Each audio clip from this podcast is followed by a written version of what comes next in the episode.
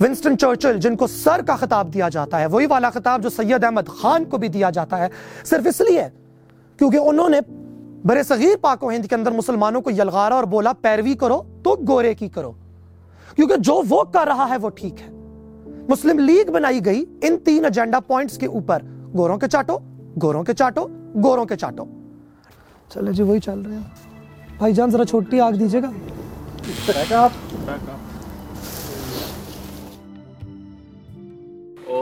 گھر کے ڈیسیجنس کون لیتا تھا؟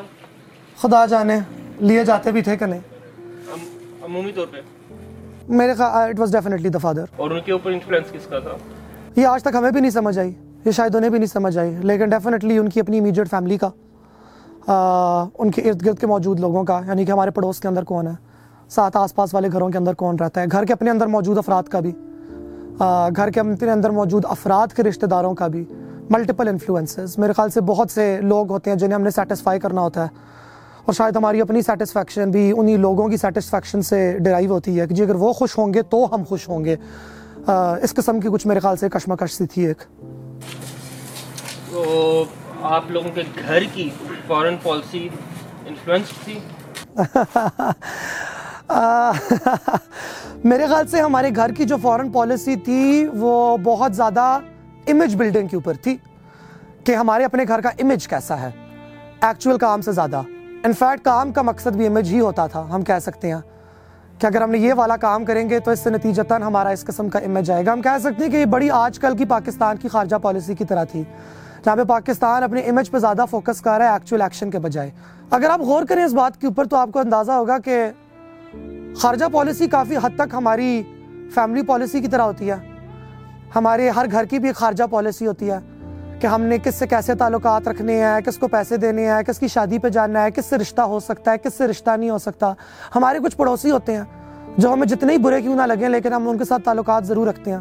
اگر وہ ٹماٹر مانگ لیں تو آپ انکار نہیں کر سکتے۔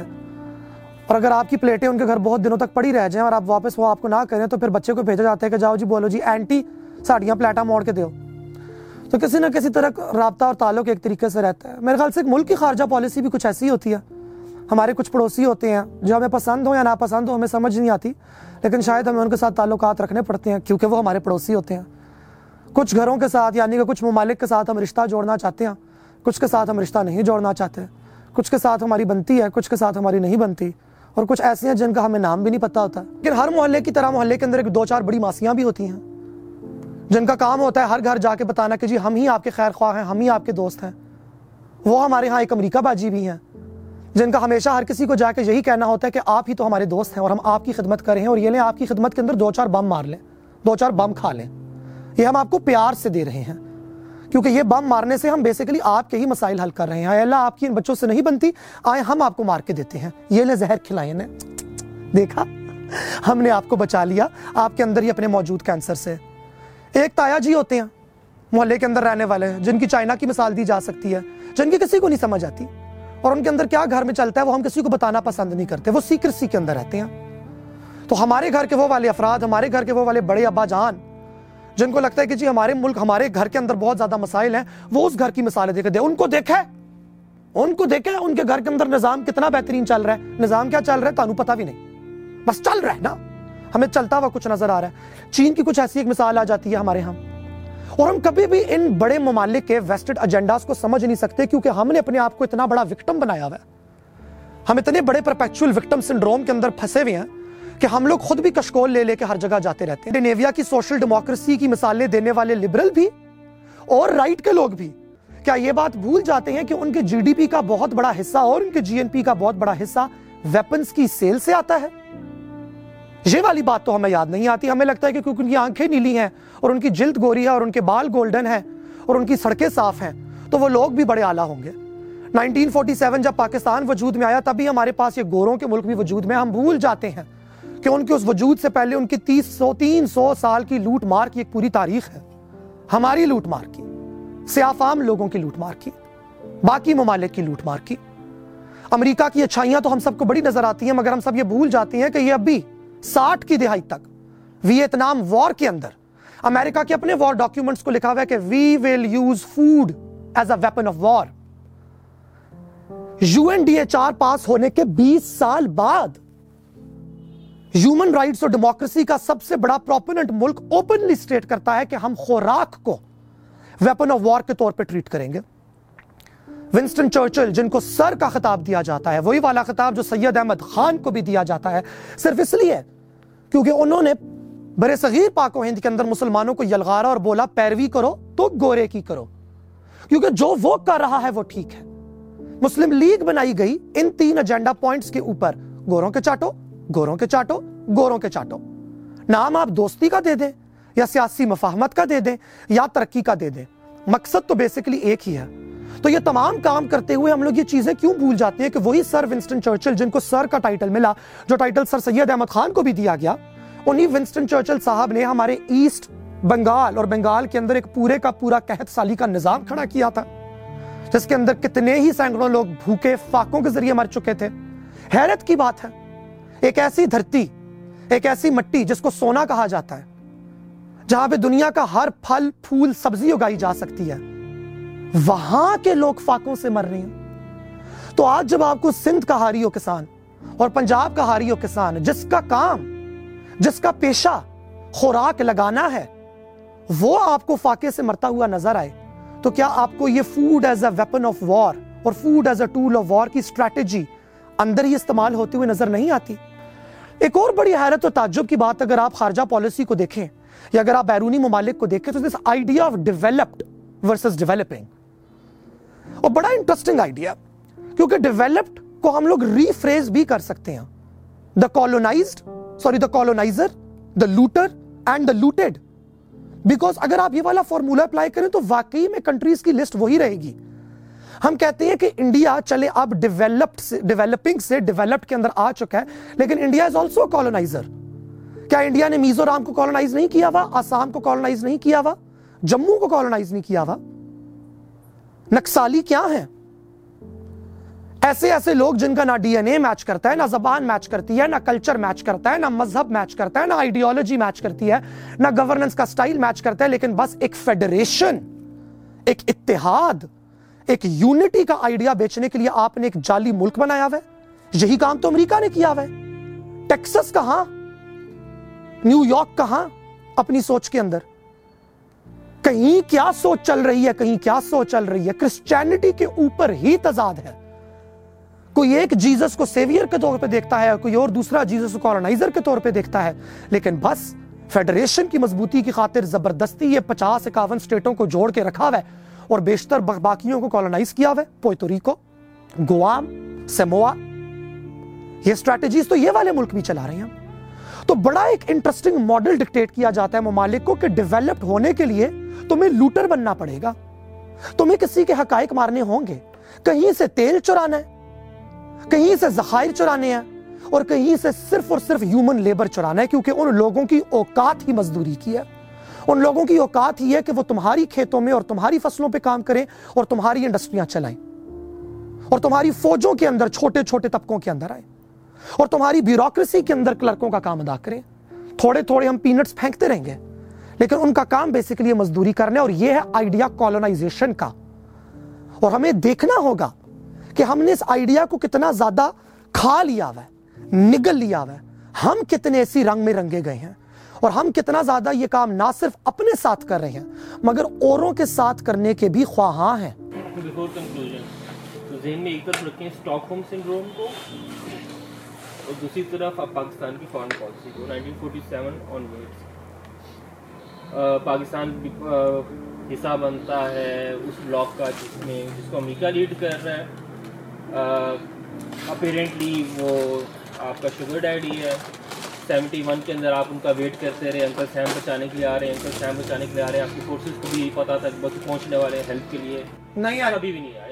کبھی آئے گے بھی نہیں۔ نائنٹیز کے اندر وہ آپ کو ابینڈ کر کے چلے گی ان کی اپنی فارن سیکرٹری کہتی ہیں کہ جی we abandoned Pakistan and this the reason why what happen in Afghanistan. Yes because they are mother fuckers تو Stockholm syndrome and then are obsession to گورا چمری یو ایس ٹھیک ٹھیک ٹھیک۔ آؤں کیا کنیکشن ہے؟ میرے خیال سے پاکستان کی وہاں کچھ حقیقتیں جاننے کی ضرورت ہے۔ خدا جانے یہ سچ ہے کہ نہیں مگر میں نے سنا ہوا ہے۔ کہ لیاقت علی خان صاحب جو پاکستان کے پہلے وزیر اعظم تھے ویری کانٹروورشل کیونکہ مادر ملت ان کے کافی خلاف تھی۔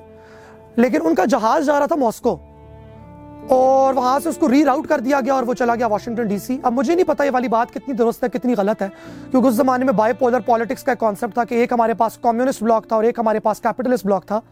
مگر مجھے یہ والی بات ضرور لگتی ہے کہ پاکستان اور انڈیا کی پارٹیشن اور پاکستان کے بننے کے اندر باقی تمام چیزیں کمیونل پالیٹکس مسلم، ہندو ڈیوائڈ ٹو نیشن تھیری وہ تمام باتیں اپنی جگہ رکھتے ہوئے۔ یہ والی بات حقیقی طور پہ ہمیں ماننی پڑے گی کہ ہماری ruling elite in 1947 and the fifties اس کے اندر ایک ایسا طبقہ موجود تھا اور بہت سٹرونگ تھا جو کہ دل سے کیپٹلزم کے اندر یقین رکھتا تھا۔ جس کو یہ والی بات نہ صرف لگتی تھی مگر وہ اس بات کو انشور کرنا چاہتے تھے کہ ایشیا کے اندر ایسٹ کے اندر Pakistan is going to be the frontier of capitalism Pakistan کے ہونے کی وجہ سے ریڈ ویو پورے ایشیا کے اندر سویپ نہیں کر سکے گی اور یہ کام بالکل سیلفش تھا۔ یہ کوئی ان کی بہت زیادہ آ, سالوں کی غور و فکر اور فلسفے اور مراقبے کے بعد یا عوام الناس کے ساتھ مکالمہ کر کر کے وہ کسی کسی نتیجے پہ نہیں پہنچے تھے۔ ان کا کام صرف اور صرف اپنا سرمایہ بچانا تھا اور اپنے سرمایہ کی دولت کو اب برطانیہ اور ویسٹ کی طرف سے آنے والی موڈرنٹی اور انڈسٹریلائزیشن کے ذریعے ڈبل کرنا تھا اور وہ اس کام میں کامیاب ہوئے۔ کافی زیادہ طریقے سے کامیاب ہوئے۔ اور وہاں سے مجھے لگتا ہے ہمارے اندر کہیں نہ کہیں یہ obsession جڑا ہوا ہے that America is going to save us امریکہ ہمیں کبھی نہیں بچائے گا۔ ہمیں چین بھی نہیں بچائے گا۔ ہمیں روس بھی نہیں بچائے گا۔ ہم نے خود کو بچانا ہے۔ وہ ہمیں صرف تب بچائیں گے جب ان کا اپنا آپ ہمیں بچانے سے بچتا ہوگا۔ اور جب انہیں لگے گا کہ اب یہ بم بہت خطرناک ہو چکا ہے، یہ پھٹنے والا ہے، تو وہ ہم سے دور بھاگ جائیں گے۔ بالکل ویسے جیسے وہ بیشتر جنگوں میں پہلے ہمیں چھوڑ کے بھاگ چکے ہیں۔ ڈیڈی کا انتظار رہا کہ جنگ تو شروع ہو گئی ہے۔ ڈیڈی نے ہمارا ساتھ دینا تھا۔ انڈیا رشا لابی میں ہے، ہم امریکہ لابی میں ہیں۔ انیس سو اکہتر کی بات ہے کہ جنگ کے اندر ہم نے سوچا تھا کہ شاید امریکہ آ کے ہمارا ساتھ دے گا۔ ابو جی کبھی آئے نہیں۔ کبھی ان کی کشتیاں پھنس گئیں، کبھی ان کے بینک رک گئے، کبھی ان کا موڈ چینج ہو گیا۔ ابو جی نہیں آئے، انہوں نے آنا بھی نہیں تھا۔ انیس سو نوے کے اندر پاکستان کو جو کچھ کرنا پڑا، اور پاکستان تب خود بہت مشکل مراحل میں سے گزر رہا تھا۔ ڈیموکریسی نئی نئی پروان چڑھ رہی تھی پوسٹ زیا پیریڈ تھا۔ زیا صاحب نے جو پاکستان میں کیا سو کیا، وہ سب کو پتہ ہے، ہم سب کی آنکھوں کے آگے ہے۔ یعنی کہ وہ اتنا زیادہ کچھ برا تھا کہ ابھی تک بہت سے لوگ اس جنریشن کے تو زیا سے آگے آ ہی نہیں سکے۔ وہ یہ بھول گئے ہیں کہ پاکستان نائنٹین نائنٹی سکس کا پاکستان نہیں ہے پوسٹ زیا پاکستان نہیں ہے۔ اب Pakistan post nine eleven Pakistan بھی ہے۔ لیکن اس کے باوجود پاکستان خود بہت مشکل مراحل میں سے گزر رہا تھا، لیکن امریکہ پھر پاکستان کو ابینڈن کر کے چلا گیا۔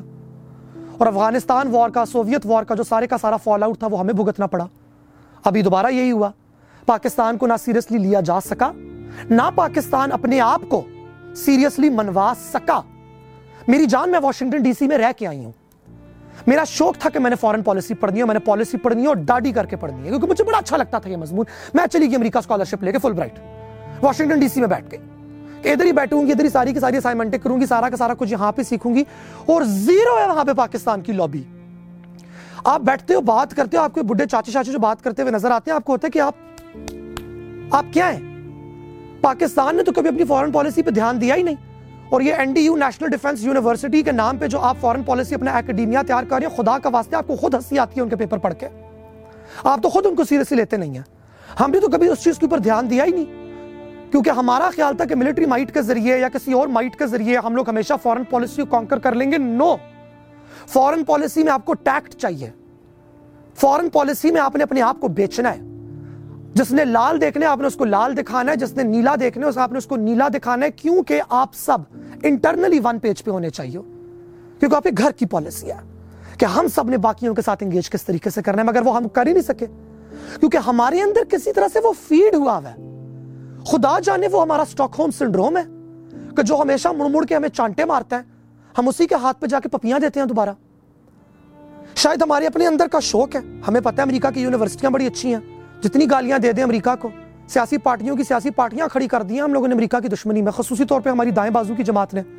سب کے بچے امریکہ میں سیٹ ہیں۔ سب کے بلو پاسپورٹ ہیں۔ نام مجھے یہ تضاد سمجھ آتا ہے۔ لیکن میرا ایک سوال ہے۔ میرا سوال ہے ان تمام پاکستانیوں سے جس کے اندر میرے اپنے بہت سے شامل ہیں۔ مگر خصوصی طور پہ ان امیر پاکستانیوں سے، ان طاقت والے پاکستانیوں سے جو امریکہ میں جا کے سیٹ ہوتے ہیں۔ آپ کو کیسا محسوس ہوتا ہے؟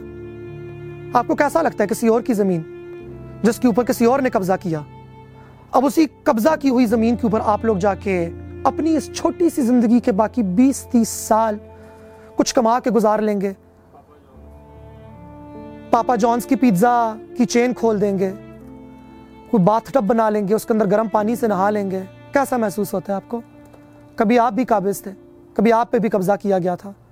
اسی کے پیچھے پیچھے جا کے، اسی فرد کی اور اسی قوم کی قبضہ کی ہوئی ایک اور قوم اور وہ قوم جو کہ نیٹو امریکنز ہیں، ان کے تمام انڈیکیٹرز امیگرنٹ سے بھی کم ہیں۔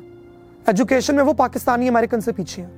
ہیلتھ میں وہ پاکستانی امریکن سے پیچھے ہیں۔ انکم میں وہ پاکستانی امریکن سے پیچھے ہیں۔ ڈرگ یوز اور سوئسائڈ میں وہ پاکستانی امریکن سے بالکل آگے ہیں۔ آپ کو کیسا محسوس ہوتا ہے؟